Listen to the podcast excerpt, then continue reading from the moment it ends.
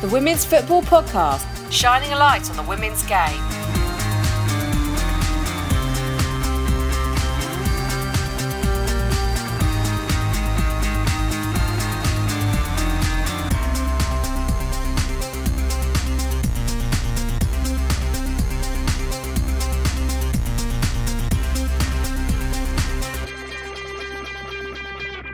Hi there, welcome along to the Women's Football Podcast. I'm your host, Hamish, and alongside me, as always, is Kieran. Say hello. Hello, mate. Happy St Patrick's Day weekend to you. Oh, thank you very much. You behaved yourself. I have, I have. No Guinness yet, mate, but I'm sure I'll have a sneaky one over the course of the week. Why is it that every single introduction I have to do with you, I have to ask if you're behaving yourself? I don't know because I'm normally not, but on this occasion I have been. very good, very good. Right, we have a packed out show as per usual. A couple of interviews on the way, one of which is with Jerry Smith, who is the head coach at Santa Clara University. Now, for those of you who watch the draft very closely, you'll notice that a couple of players were drafted, particularly by the Chicago Red Stars, who are from Santa Clara University. So he's a man who knows the collegiate system inside out. So we've got a little chat with him. We've also got, speaking of the Red Stars, Leslie Osborne, who, of course, recently announced her retirement. So Kieran caught up with her just to have a little chat about her career. We've got reaction from the Cyprus Cup and the Algarve Cup, and we'll have a little chat about how the respective teams got on. Tyresö are in a spot of bother out in Sweden, and that'll be form part of our Euro roundup. So, uh, Kieran, I think we better get going the Women's Football Podcast would like to thank our partners. Want more women's football? Subscribe to She Kicks magazine at shekicks.net. And the Women's Football Podcast is part of the Soccer Desk Network. TheSoccerDesk.com. Well, Kieran, uh, social media has been dominated by both the Cyprus Cup and the Algarve Cup, and it was really good for the home nations. And I'm going to include Ireland in that, particularly in the Cyprus Cup because England got to the final. Okay, they lost, but still got to the final, and Scotland were undefeated apart from uh, penalties, and, and so were Ireland in their group. So fantastic efforts all round. Yeah, I think we can take a lot from it. I think the, the teams do take it seriously. They look at it as a serious tournament. England obviously won it last year. They were picked to the post this time round, but I think what we got from it, from the various social media posts and reports that came out of it, is that it's a very happy England camp you know, lots of banter, lots of photos going up on Twitter. So that, as much as the results on the pitch, I think is really important going forward. But lots of different players tried. Lianne Sanderson obviously returned, had a good um, good tournament, scored a couple of goals against Canada. I think actually one of them was chalked off for yeah, yeah, Just, got put down as an own goal, unfortunately. Yeah, shame that one, shame. But you know, she still she managed to bag in that game, and I think you know, lots as I said, lots of different players tried out. And, so, yeah, I'm going to give a quick shout out to Alex Greenwood. Congratulations on your senior debut. Sorry, I had to do that. Yeah, and obviously Lizzie Durack as well. Yeah, made, yeah. Her, made her debut coming on as a sub, and it was good to see players such as Carly Telford, one of our bloggers, back in the England ranks as well. So yeah. I think overall, Mark Sampson will be pretty pleased. Yes, they lost to France in the final, but let's be honest, we always lose to France at the moment. So, um, we'll get them one day. we, we, will. We will beat France one day, and uh, I look forward to that day. But uh, they're a class act, aren't they? But, yeah, they uh, are. Yeah. yeah. Uh, let's talk about Scotland and fantastic efforts from them. As I said, undefeated, and they only got put out by South Korea on penalties, which is no uh, no great shame in that. No, and we were talking about France being a class act. Scotland actually held them to a draw in their group, which is a hell of a result. And actually, it was only an own goal that helped France level it. And so, that was that was late on as well, wasn't it? I think it was fairly sort of. I think it was midway through the second half. So yeah, it was. Mm. They, they, held on for quite a while, and, and that's not an easy task against the French. So Scotland certainly, you know, did themselves a, a, load of good in that game, and they obviously beat Holland as well, and they beat Australia. And we know Australia well from the work that we do with the women's game. They've got a lot of good young players: Sam Kerr, Steph Catley, you know, Katrina Gorry and they managed to overcome them as well. So lots of positives for, for Scotland and a couple of hat tricks in there as well for Jane Ross and Lisa Evans. So yeah. lots to be positive about. Yeah, absolutely. They had to show their character against Holland as well. We put up a very stubborn fight in Scotland's 4 3 win there. And Ireland, undefeated in their group, and they had South Korea, the Swiss, and New Zealand. And they're all handy as well. They are handy sides, and I think more than anything, Ireland will, will gain a lot of experience from it. We know that they've got some players that play in the WSL, but uh, there would be players I'd be the first to admit that I wouldn't know, and to, to come away undefeated in that group, that's a lot to be positive about, and I'm sure that they will push on from there. Absolutely. Uh, however, we've got to uh, talk about a, a, bit of an unsavoury incident when they played Canada.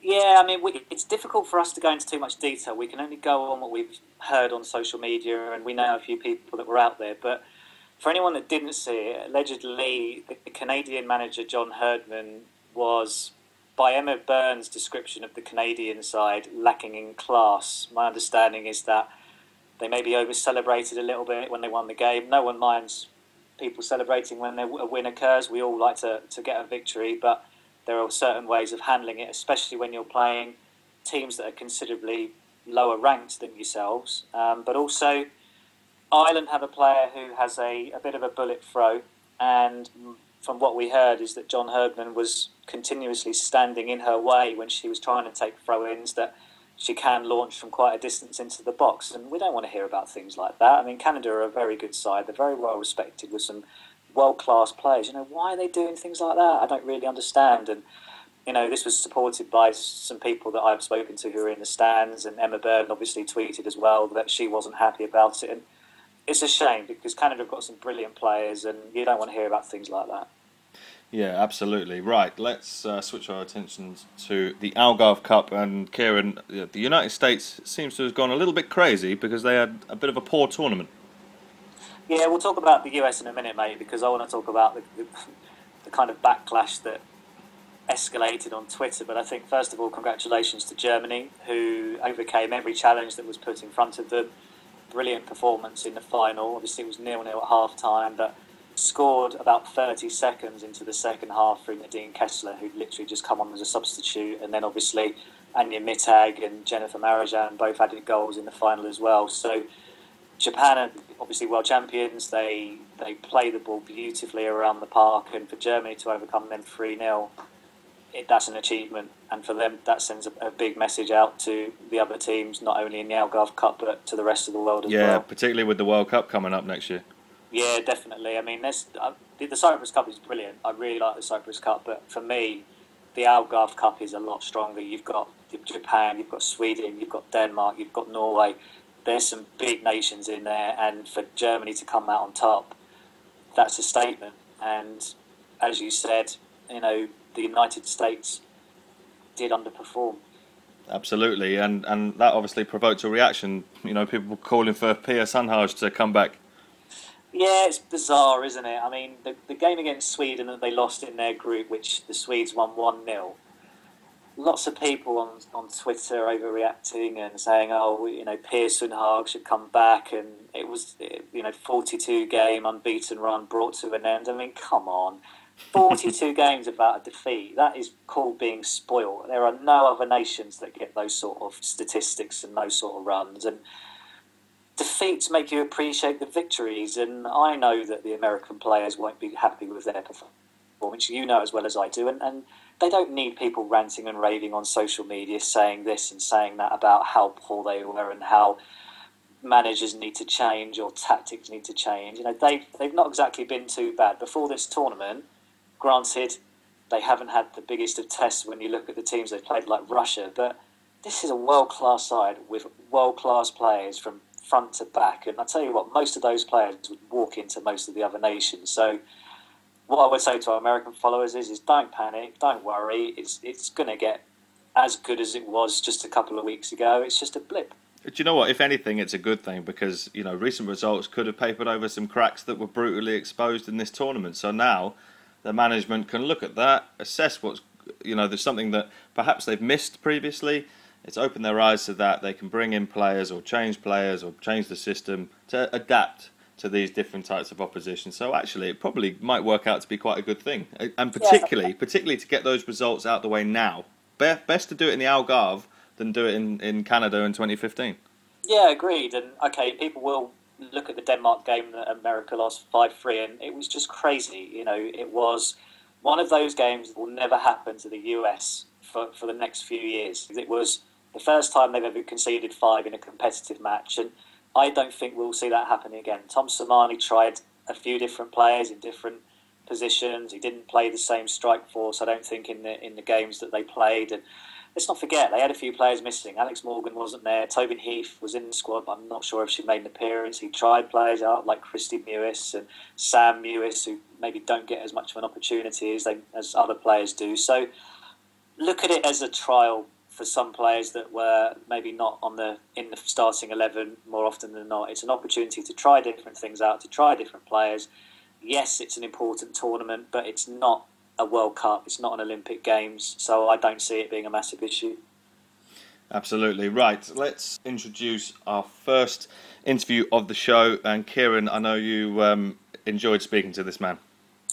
Well, yeah, I mean, we've just been talking about America, and for anyone that listened to our last show, we were talking about the difference between bringing through young players and signing players from overseas, specifically for England, but we also brought it into the American discussion as well. Now, Jerry Smith is uh, the head coach of the women's team at Santa Clara University. He's been there for 27 years wow. and he's just signed a new 10 year contract. So, this man knows his women's football, he knows the collegiate system, and I wanted to learn a little bit more. And I managed to catch him on a brief visit over to the UK. So here he is.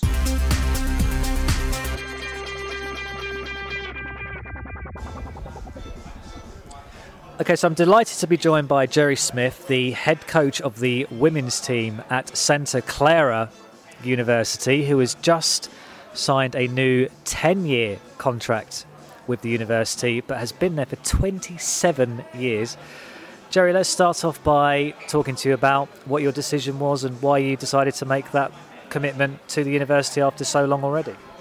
Well, I think uh, in the end it ended up being an easy decision for me. Um, I started uh, 27 years ago in 1987, and uh, you know the, the, program I took over was, um, you know, my my salary, if you call that, was $2,400 for the year in 1987, and I had no assistant coaches, no scholarship money, and the program was basically a recreational program and wasn't involved in recruiting players or trying to win anything necessarily. So we took that program and turned it into arguably one of the top five or ten programs in the country in Division One soccer. So we've been to ten Final Fours. That's second most in the country.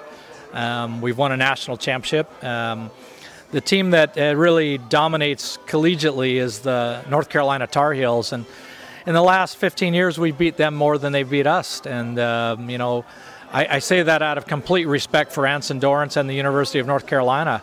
You know, you almost you're almost more proud of a win against North Carolina than you are of winning the championship. They're so great, you know. But uh, we've been able to have a lot of success, and um, the university supported our program to the tune of uh, 14 scholarships for our program and three full-time coaches. And uh, you know uh, i had other opportunities um, recently you know uh, was uh, being considered for other jobs. And the university was aware of that. And, and at 53 we talked about trying to come up with something that would have me just end my career at santa clara.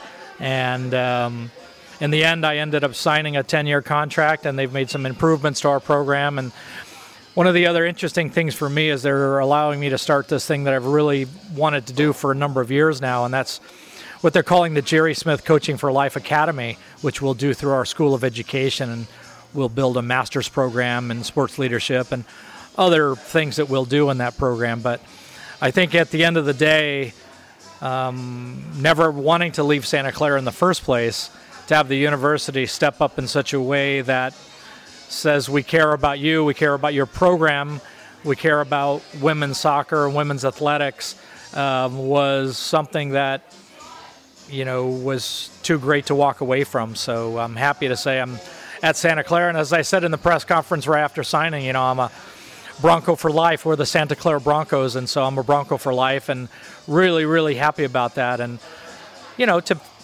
37 years at one place, if it ends up being that, is pretty remarkable. And so, um, you know, I'm, I'm very thrilled about that and looking forward to this next 10 years.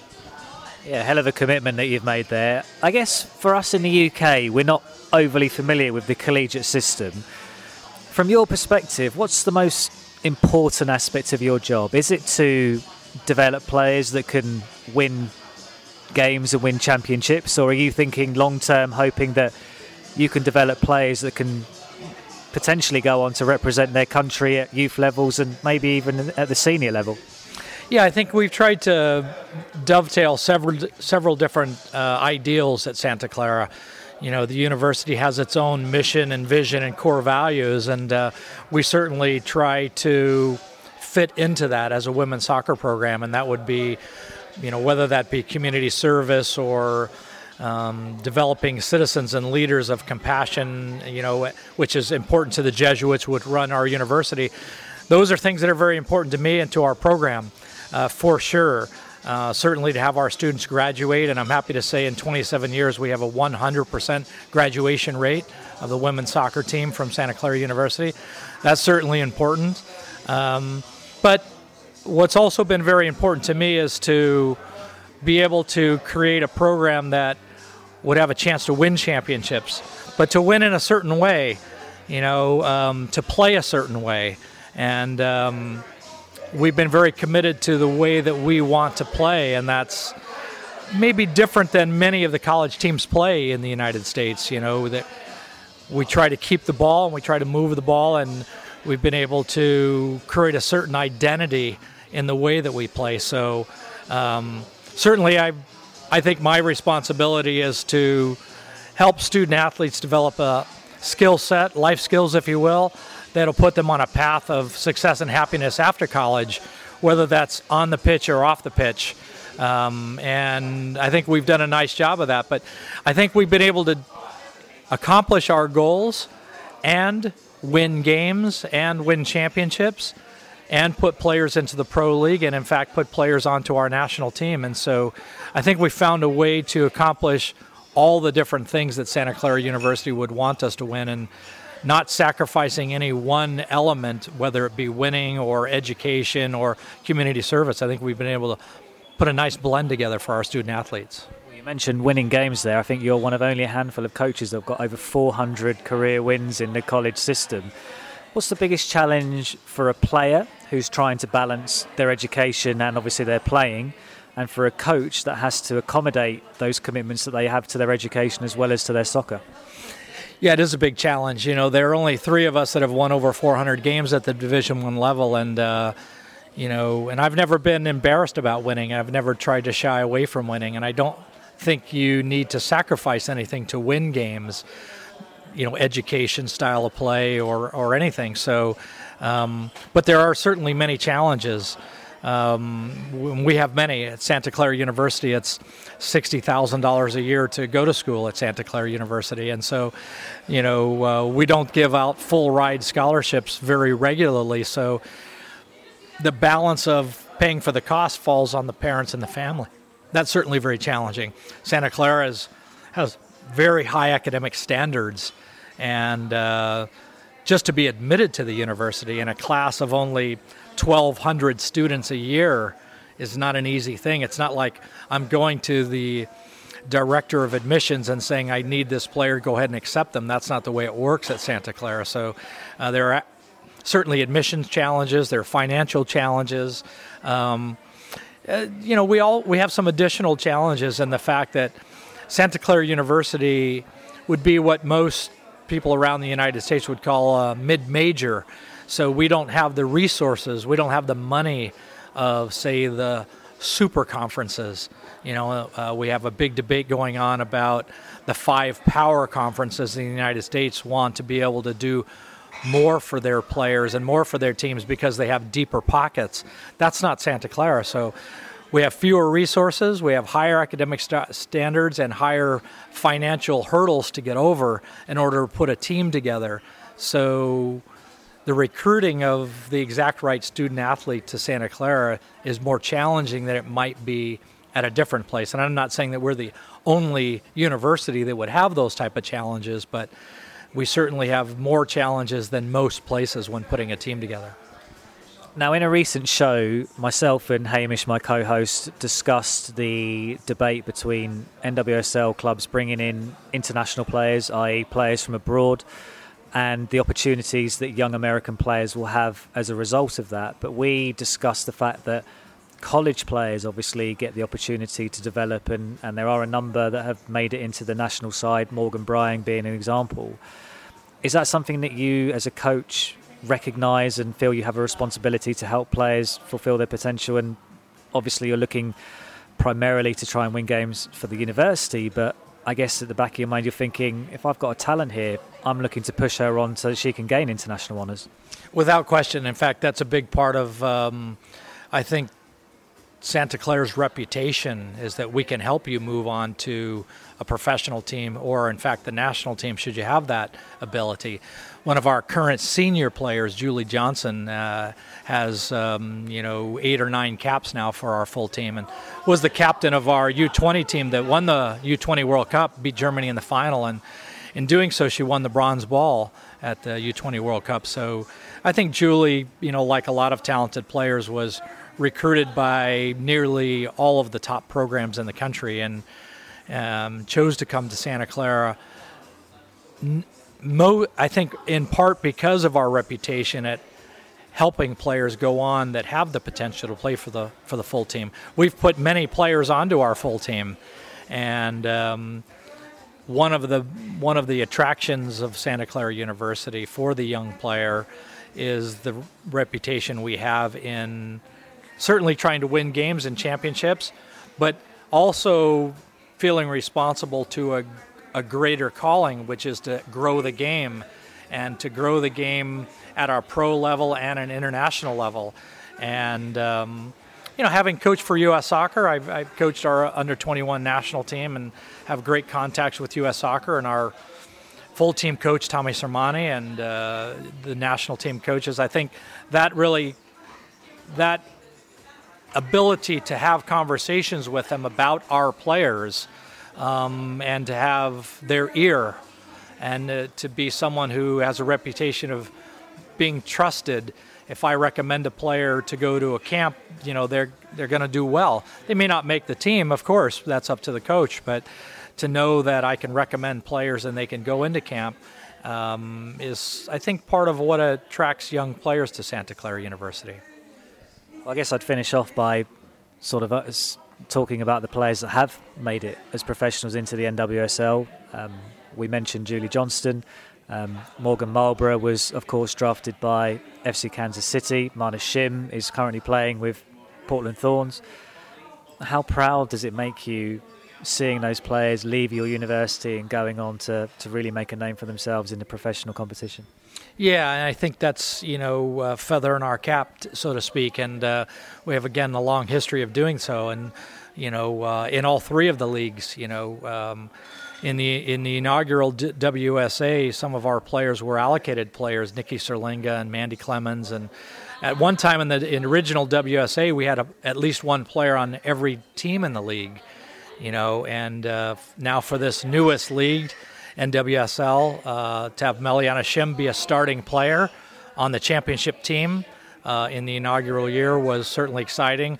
Julie Johnston was taken third overall by Chicago. Morgan Marlborough was taken 12th overall. And for Morgan, it's a wonderful story because in playing for FC Kansas City, she's playing in her hometown. She grew up in Kansas City, so it's a great story. But I think that is just adding to our history of helping players make it to the next level. And those players will do not only play in the league, but they'll be impact players in the league and they'll do well. And uh, in doing so, they continue the reputation of Santa Clara as being a place that will help you develop to a higher level, should that be in your potential. And um, they'll help kind of carry that story forward for us. Well, Jerry, thank you for joining us on the show. Congratulations again on your new contract with the university, and we will certainly be keeping an eye on the talent that comes out of your college. And we wish you the very best in developing your country's future talent. Wow, thanks very much for having you on the show, and uh, you know, go Broncos. The Women's Football Podcast. Follow the podcast on Twitter at WFPod. Right, so that was uh, Jerry Smith talking about the college draft system out in the NWSL. Kieran, let's have a little look at the situation out in Europe, and there's a bit of a kerfuffle at Tyresö. Tell us more. Yeah, it's interesting. It broke this week that Tyresö have entered administration. They have debts of about seven hundred and thirty-five thousand pounds, which is about one point one million dollars. And due to entering administration, their accounts were made public and revealed some very interesting figures about some of the salaries that players are being paid. Marta being the highest at one hundred and ninety thousand pounds a year, but we've obviously seen a lot on social media, but we wanted to speak to someone who's actually based out in Sweden. So we are very fortunate to have Linda Eriksson, who's based out in Stockholm. So, Linda, thank you very much for joining us. Thank you for having me. So, could you tell us a little bit more about the situation at Tyresö? We've obviously seen a lot on social media, but you're based out there. What's been the reaction to, to the situation? Well, they've entered debt restructuring, I think it's called, uh, and it basically means that a lawyer has taken over their finances and will try to make sure that they don't go bankrupt. This has not been received very kindly in the press. There's a lot of criticism that they haven't handled their finances, and basically, they face demotion after this season. So even if they win, they could be demoted ahead of next year. Where would they be demoted to? The the league below is called Elitettan. That's where they would play instead. Okay. And I'm pronouncing that after a few beers. yeah, no chance. Uh, so that would suggest that perhaps they're going to start uh, shipping players like Marta who are on big money. Yeah, perhaps at the same time, Marta probably brings with her a lot of sponsors, okay. whereas other players like perhaps Vero Boquete, who makes almost as much as Marta, she might not have the same amount of sponsors. Right. What will happen? Does it affect their Champions League campaign in any way? No, it doesn't. Is it a big deal? I mean, we saw a lot of reaction on social media, especially around Marta's salary. And I know that mm-hmm. before we before we spoke to you on this show, you were talking about actually the money that she was earning out in America a few years ago. Yeah, from what I've heard, I haven't heard any numbers, but what I've heard is that her salary was much higher while she was playing in the United States, and when she joined Tyresö, she took a quite large pay cut. Is her salary considerably higher than the average player gets paid in Sweden? I don't know, other than the figures that we've seen for Tyresö. I wouldn't yes, know the sort of uh, salaries that they get paid in like Rosengard or um, or Linköping. You know, what's how how much higher is it than the average salary in Sweden? the average salary is 11,000. That's about um, $1,700. And Marta's salary is 168,000 Swedish. So she makes about 150,000 more than an average player. Wow. Every, I think when I saw the list, every single player at Tyresö except one earns more than the average salary in the league as a whole. Right, so it's not just the the kind of marquee players; it's all the players who are getting more than the average. Yes. No wonder they're in trouble. I mean, what now for them going forward? How will they have they said anything about how they're going to try and address the problem? They haven't really. Um, they've just basically said that they're going to well, since this doesn't affect the Champions League, they're going to focus on that, I guess, and leave the finances to this lawyer. But what I found interesting was um, made a plan back in 2005 when they were in Division 3 that by 2010 they would be back in Damallsvenskan. Two years later, they were going to win the league, and this year they would be competing for the Champions League trophy. All of those things have come true. So I think perhaps when they signed these four new Brazilian players in January, they explicitly said that their plan had entered the final few months. And I wonder if the primary issue isn't that they have been so caught up in this plan that has, has been going so well that they just put too much into it it wasn't logical probably to sign so many players with such high salaries. Well, even we, if even sponsors hadn't pulled out, they were so wrapped up in this plan that they well, didn't care probably. Well, we've heard that a lot in the men's game, haven't we? So that that sounds fairly logical. But are you know is is that plan? uh, As you said, obviously that plan has come to fruition, but surely they must have started planning for the next phase or the next few years. They said that too, but I just found it interesting that they very explicitly said that their plan had entered its final few months. So this was a seven-year plan that they had, and probably they haven't thought quite far enough and focused enough on the future. Certainly one to keep an eye on there. Kieran, any more to add on that? No, absolutely not. I'd just like to thank Linda for coming on, and obviously we will have more from her when the Damallsvenskan starts, because Linda is going to be our correspondent out in Sweden. So, Linda, thank you very much for joining us. Thank you for having me. Okay, that's the latest in Sweden, and we're delighted to have Brian Maguire back, who's going to give us the lowdown on everything going on over in Germany. The winter break is over in Germany and women's football is back in 2014. There have been a few twists and turns in the Bundesliga title race already, but we start with the story of Silvia Neid's German team at the Algarve Cup. With four wins from four games, Germany duly lifted their third title in Portugal, but it's the manner in which they went about it which most impressed outside observers. Silvia Neid's tactics were very, very clear. High pressing, attacking, direct into feet around the box. They visually overwhelmed their opponents in Portugal. And ominously still, they managed to maintain that high intense game plan throughout 90 minutes in all four games. Silvia Neid was also able to exploit the full contingent of her squad without any drop in quality on the pitch. Tabea Kemme managed to come in for the final and didn't look out of place at all. Josephine Henning could also come back from injury, and there was no difference in the result. Jennifer Marozsán proved herself to be one of the most exciting talents again, another player of the tournament award for her, and some pretty spectacular goals to enjoy as well. Not everything ran smoothly for the Germans in the Algarve, however.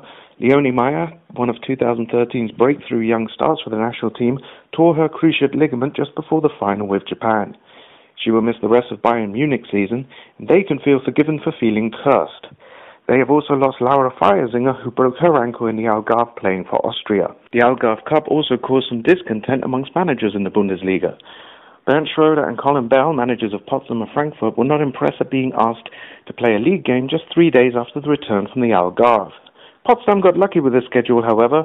They had to play Sindelfingen at home. The 12 0 victory did wonders for their goal difference, but with three wins out of three since the return from the winter break, Potsdam have been going well, if not playing very well. They also won two indoor titles in January. Frankfurt, on the other hand, they had the unfortunate situation of having to travel to Essen, one of the hardest away games in the Bundesliga. 1 1 with time ticking out, Kozue Ando scored a late, late winner for Frankfurt, a goal which could have huge significance in the title race. VfL Wolfsburg also returned with a victory, but they had a setback before the Algarve Cup break. They lost 3 1 away to Bayern Munich and are now four points off second place. The reigning champions have also had some criticism from the board. But Volkswagen want more from their team, and it's a good and positive sign that they care and want more from them. We now head into the hectic part of the season, with Potsdam travelling to Duisburg on Wednesday with a chance of getting back to the top of the table. And then from Saturday, it's Champions League time again, with Potsdam and Wolfsburg playing opponents from Spain and Italy, and both favoured to go through to play each other in the semi-final. The upshot of these four extra games on an extra busy schedule means it plays into the hands of Frankfurt, who have a chance to build up a commanding lead and take them closer to their first title for six years. At the other end of the table, however, it's Cloppenburg with ex-Chelsea players Esther and Sophia Jakobsen who find themselves in trouble.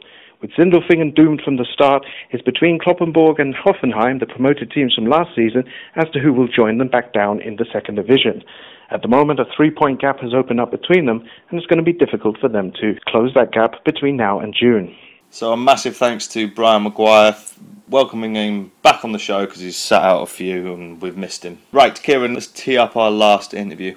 And uh, this is one of yours, I think. Yeah, so as you said in our intro, Leslie Osborne, who is a former US women's national team, international former under 19 World Cup winner, um, announced her retirement this week at the age of 30, which is younger than me, so that makes me feel really old. But she You are really old. To, she's decided to hang up her boots, and I wanted to find out what she's got planned going forward, talk a little bit about what was a pretty decent career. So here she is. Okay, so I'm privileged to be joined by former US women's national team star Leslie Osborne, who this week announced her retirement from the game. Leslie, thanks for joining us on the show. First question I have to ask is why is it that you've now decided to announce your retirement when really you could probably still have a few more years in the game if you chose to? Well, first of all, thanks for having me. Um, it's great to be on the show, and uh, yeah, it's been an interesting week. Um, I knew about six months ago that I probably played in my last game as a professional, and um, I felt it was the right time um, in my life and my career to walk away. Uh, I'm healthy. I had a good season. I'm, I'm happy. Everything's good. It's it's about the timing of if I'm not 100% committed in my heart to be on that field, especially as a captain, that it was time to walk away. And I've been preparing for the moment that I'm done playing in the last few years, and the time has come where I've had opportunities that I can't pass up, and and life has carried on and has brought me back to Northern California where I went to college and with my loved one and, and ready to start my post soccer career. So a lot of it's about timing and you know I wanted to go out knowing that I tried to do as much as I can to impact the game and know that even though I'm retiring and I won't be on the field anymore that I'm going to do the, whatever I can to help the game grow and be involved as much as I can.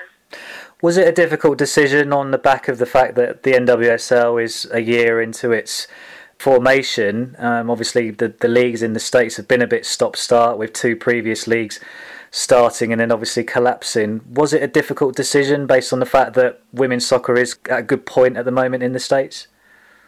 Yeah, it actually makes it a little bit more easier to know that that league is in good hands and the ownership groups and what U.S. Soccer has done and is going to continue to do.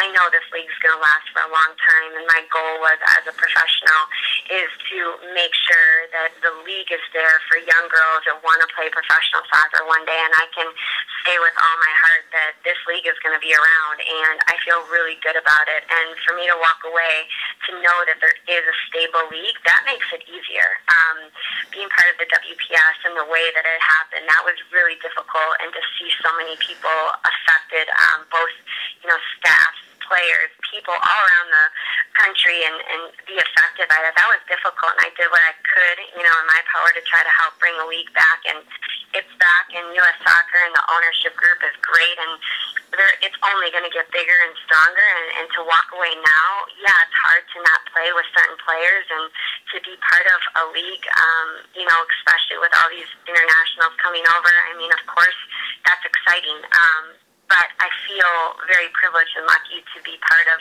two leagues and to be able to walk away and know that this league will be around. That, that's also a really good feeling. You obviously represented the Chicago Red Stars last season. At what point would you say that you realised, do you know what, it's time for me to call it a day? Yeah, um, you know, a lot of my teammates have known the last few years that I've thought about retiring. Um, I've been interested and involved in, in numerous um, things, and you know, I've always known that there's more to me than just being a soccer player, and it was going to be all about kind of timing. And I figured, you know, playing in Boston was amazing. The Boston Breakers were a class act in every way, and my decision to come to Chicago was purely a personal decision to be close to my family and my loved one, and to play for my club coach. And I'm really happy that I got to end my career kind of where it all started. I started playing club soccer in Chicago for the same coach I just ended my career in. So uh, for me, I knew going into that season that it was uh, most likely going to be my last year, and I enjoyed a lot of it, and I gave what I could again, knowing that this could be the last time I'm on the field, and tried to impact the game and the people around me in any way I could, and and to take away everything I can from all the experiences that I've had. So it was a nice fitting way for me to retire, is to end my career in Chicago. What do you think you're going to miss most about being involved in the game as as much of much of it on the pitch? Is it the the antics that the players got up to off of it as well? Yeah, I'm gonna miss the girls. I'm gonna miss the relationships and friendships that I've had. Um, you know, I've I've been able to play with so many different groups of girls, and from ages you know 21 to you know 39, 40, and I've always kind of been a tweener, and I've loved every minute of it. And I think what I I already miss is just knowing that I'm not going to be with them every day. I loved loved having that um, those relationships every day at practice and, and stuff. Um, but knowing me and, and most of my teammates and former teammates know that I stay in touch pretty well, and you know the the friendships that matter, those won't go away. And I'll be involved in the game um, with TV and with other things I'm doing that I'm going to be seeing the girls. But you know, right now the girls are in preseason texting me, and you know I'm still curious what's going on and. Hmm you know, I just miss seeing them every day, but I also was craving other parts to my life that I wasn't able to have when I was playing.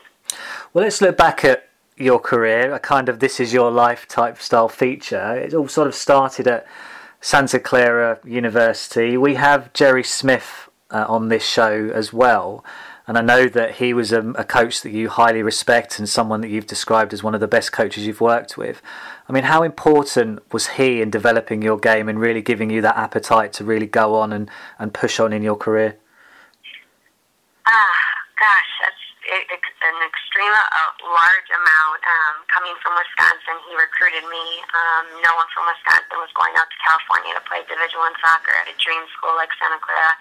He took a chance on me. He knew what I brought to the table every day, and he brought me here. And he didn't know, and I didn't know I would play for the U.S. team one day. That wasn't my dream and hope. That was something he really made me believe. You know, Leslie, by the end of your career, during your career, you're going to play for the U.S. national team one day. And more importantly, I, I you're a leader, and I'm going to make you into the best leader that you can become. And as a freshman, you know, to to play and start on a you know one of the best teams in the country, and to have the role I had, and to win a national championship, and my sophomore year, he was already having me in leadership groups with the captains, and you know the the the player I turned into and he helped me become is, is something I'll never forget. But more importantly, um, he just really motivated me to become the best person I could be and the best leader I could be on and off the field. And I and I can't thank him enough. And now I'm I'm blessed to see him at work every day. And I tell him this all the time, but I'm very thankful for what he did for my soccer career, but you know what he did for me to uh, develop me into a better person and a leader. That's something that is beyond uh, what I ever thought uh, could happen for me coming here to college. Now, on our last show, we were discussing the American soccer system, and one of the things we were talking about was the collegiate system and how young players in the States get an opportunity to really develop. How important was it for you to play in a good good college side? We see the likes of Morgan Brian, who are currently in the US setup, who are still in college. How important is it, do you think, the college system in the States in developing players and giving them a sort of stepping stone to the next level? I think it's really important. I think my freshman year is probably the most critical year of my career to play with Danielle Slaton and Aly Wagner and um, Devvyn Hawkins. These players who were my mentors, my captains, my leaders, to push me to a point that I didn't know I could be pushed. Um, to have me play the speed of play I had to play at, and to show me every day in and out what the best players in in the in the country play. Um, and to have a coach like Jerry who demanded the best, but his way of coaching and style is different than a lot of coaches in the college game. We didn't run a lot of fitness. We didn't get on the line and run our butts off. It was all about playing, moving the ball, technically being the best player I could be. And he also encouraged us to play multiple positions. In my first two years, I played center forward. In the last two years, I played central mid. And for me to go into a system that taught me how to be a better soccer player, not how hard I could run or not how fit I could be or not how competitive I was. Those were things that we got throughout our training sessions. But he made Santa Clara soccer for me was exactly what I needed. It was a top level soccer. It was teaching us how to play the game in a very pretty possession style type of soccer and to go forward with a purpose.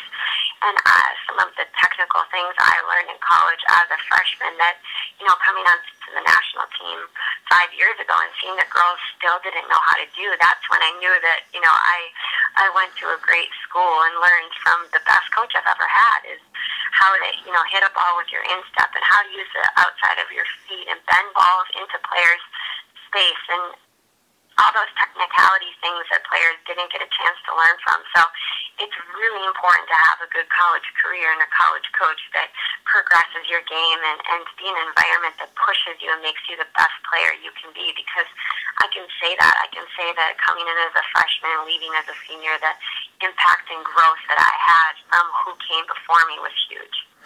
Well, it obviously worked because you won the Under 19 World Cup and then obviously you then go on to make your full US women's national team debut. I believe it was in 2004 against Sweden. And please do correct me if I'm wrong. Tell me about your debut and, and how special it was to pull on that jersey. Yeah, I got called into the first camp in 2003 before the Women's World Cup team, and um, I didn't get a chance to play. I didn't get into the game, and so when that game came in China in 2004, and April called me up and said, you know, it's your time to shine. Go out there and, and have fun and, and be smart with your touches. And, you know, I just remember going in and, you know, all these emotions and thoughts and my adrenaline was, you know, oh my God, you can't even really describe it. And, you know, after the game to have, you know, Brandi and Lil and Mia and all those girls that were my mentors and role models, you know, talk to me after the game and, and give me feedback. I mean, that's something that I didn't dream of as a little girl, but to be able to to do that is pretty, you know, indescribable in terms of, you know, in college aspiring to do that and being able to do that with my heroes. You know, that's that's one of the, my favorite moments of, of my lifetime is to be able to be on the field with people that I had their posters on my wall. So it was it was pretty special. It's interesting you talk about that. I saw the 99ers documentary on ESPN um, a couple of months ago, and obviously it had the likes of Kristine Lilly and Mia Hamm, players that you've just mentioned. What sort of impact did they have on players your age and young players that were coming through? Was there an air of intimidation because they were so well known and because they had created such a legacy, or were they players that made you feel a part of things almost instantly? Well, of course, they're extremely intimidating, you know, to finally be in with, you know, the players that were on my wall. They weren't real to me. They were just, you know, celebrities and, and my mentors and heroes. And so my first interaction with them, you know, for them, it's like, oh, here comes another 19 year old, you know, young girl. And, um, you know, they were intimidating just because of who they are, but they're, they're, they're special people. They've they changed my life. They changed my perspective on everything. They changed my attitude, my my motivation, my the way I look at things. They changed it all for me. And you know, um, Kristine Lilly and I are, are very, very close friends. We were captains together, and you know, ten years ago, 12 years ago, she barely said five words to me, but that's how much she impacted me is how hard she worked. She didn't have to say much, you know, what she did on the field and what she coming up to me and inviting me to a basketball game. To me, that meant the world to me. And, and Mia Hamm, you know, her work ethic and the what she did on the field and, and Brandi and Julie Foudy, who would digest everything with me after practice and teach me, you know, what I could have done there. I mean, those are memories I'll never forget. And to be able to learn from them and play with them and see what they did on and off the field and how they impacted the game, that changed my perspective. And still to this day, I was just out on the field with Brandi today talking to her, and you know, I feel really lucky to have those women show me what it's like to be you know, not only the best in what they did, but just special people. And I just always promised um, myself that I would do what I can to try to impact the game to anywhere close to what they've done. And I'll never be, and I'll never have the resume that they've had, but I'll just try to change and do what I can to help this game grow like they did. Well, you mentioned Kristine Lilly there a few times. I saw an interview with you um, a few years ago, and you mentioned that Kristine was the best player that you'd played with, and that Kelly Smith was the best player that you'd played against. Obviously, you ended up playing together at Boston. Yeah. Tell me some of the things that you learned from Kristine and Kelly that, that was sort of influential on your game, and give us a little bit of insight into Kelly being an English based show. We'd like to know some of the stories you might have there. Yeah, well, you know, playing with Lil and, and Kelly 2010 in Boston was really special. Um, Kristine Lilly is just day in and day out. She just is so impressive. Um, she was so fit. She out. Her touch was always on. She never had a rusty day. Uh, she did the things over and over and over. It's almost like it was just a mach- oh, she's a machine, and she's fun to play with. She demands more from you. She makes everybody around her look better.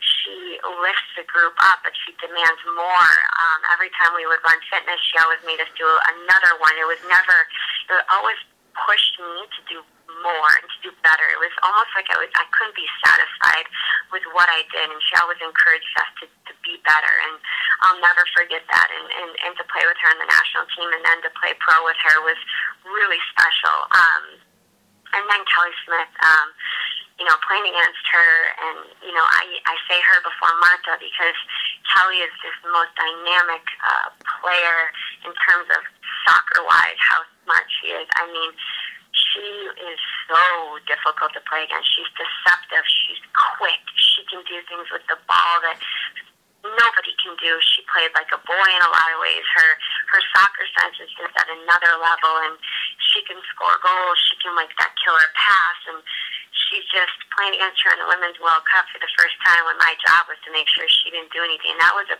that was a heavy duty to take on for my team, and and to play against her, and, and to know it was you know in hands for that to play that game. Um, and then to play with her in Boston and day in and day out, and her body was, you know, hurting that year, but to learn from her and watch her play, and she just made everyone around her be better, and she's just so darn competitive, and she, all she wanted to do was win, and, and she wanted winners on her team, and to play with her and Lil that same season was was really special. You mentioned the World Cup there in 2007. It obviously didn't quite go to plan for the US, but would you say that that was the highlight of your career to go and play in that tournament in China? Yeah, yeah, it would be. I mean, I won a world championship with my under 19s, and I won, you know, a college national championship here, which were really incredible. But, you know, to play in a World Cup and uh, to have that, you know, happen and, and you know, being a national anthem and knowing that you're playing in a World Cup is, is pretty amazing. And, you know, that World Cup we'll never forget a lot for a lot of reasons. And of course, we would have loved to win gold, and it didn't work out the way we did. But I learned so much about myself and about my teammates and about life and being a pro and everything from that World Cup. And those memories of my family in China for four weeks and, and, and that group of players was really special, having some of the older ones around still and having a lot of the younger newbies. So, yeah, I would say that's one of the highlights of my career for sure. Obviously, your career has been impressive. I know you said you don't have the CV of a Christine Lilly or a Hamm, but 61 caps for the US is certainly no mean feat. I would imagine now the question that most people would want to ask is what now for Leslie Osborne? What now going forward? Yeah, so, um, you know, I'd love to play in the Olympics, and that was one thing I, I told myself. Um, you know, I'd like to play one more Olympics. That would be amazing because I, I got cut from 2004 and then I tore my ACL. So um, for me to walk away now, um, I'm I'm happy with my career. I feel I've done a lot. Um, I didn't do everything I could have done, but I did a lot, and I tried to impact the game and help the game grow and help be the best player I could become. And after my two injuries in 2008, um, having the five-hour surgery and having my whole left leg reconstructed, um, I never thought I'd play another day of professional soccer. So these last five years, I've been preparing for my next step. Um, that injury, those injuries allowed me to do other things I've always wanted to do. I've gotten into TV. I've done charity work. I've been part of boards for foundations. I've done marketing for my professional team. I help fundraise to keep the Boston Breakers alive. Um, I've done. I'm now a business owner with um, some of other professional soccer players that just started a business that everybody will hear more of soon. And um, I had an opportunity last uh, season when I was uh, flying home from Portland, the Lions game, to come interview here for an associate athletic director position at Santa Clara University, and they needed me to start or whoever July 1st, and I wasn't ready. I wasn't ready to walk away from my team and end my season and retire from the game of soccer like that. So I came back and played my last season in Chicago, knowing that I would probably come back here and take an opportunity and, and retire. And it's it's just the right timing. I always want to end. I always wanted to end on a high. I never wanted to end on a major injury. And I think after 2008, that injury um, to go through something like that again would be extremely, extremely difficult. And so I'm healthy. I'm in a good spot. Um, I've got a great opportunity in front of me, and um, I'm ready for the next stage in my life. You know, both as a person, but also professionally to to move on in my career. The Women's Football Podcast. Want more views from those in the game? Read the blog at thewfblog.wordpress.com. Leslie Osborne there, and on behalf of the Women's Football Podcast, we would like to wish Leslie all the very best in her new retirement and wherever she ends up going, we wish you the very best of luck. And Kieran, that brings us to the end of the show, sadly. Yeah, been, been a goodie, mate. Been a goodie. Some good guests on this one. So thank you very much to them for, for coming on board. Absolutely. However, we've of course got to rattle off all the contact details where you can find us. You can find us on Twitter at WFPod. You can find us on Gmail if you want to send us an email at the WFPod at gmail.com. We're on Sport Lobster, although we really, really should update that, which is sportlobster.com forward slash WFPod. Kieran, do you want to give them the blog details? Yeah, the blog is the wfblog.wordpress.com. We have got some entries going up over the next week or two, so do please check back. And obviously, the next show will be our anniversary show, man. Wow. We're doing Bad Boy for a whole year.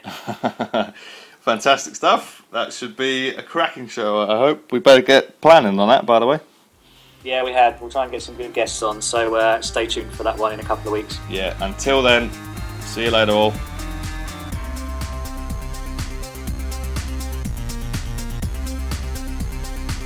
the Women's Football Podcast, shining a light on the women's game.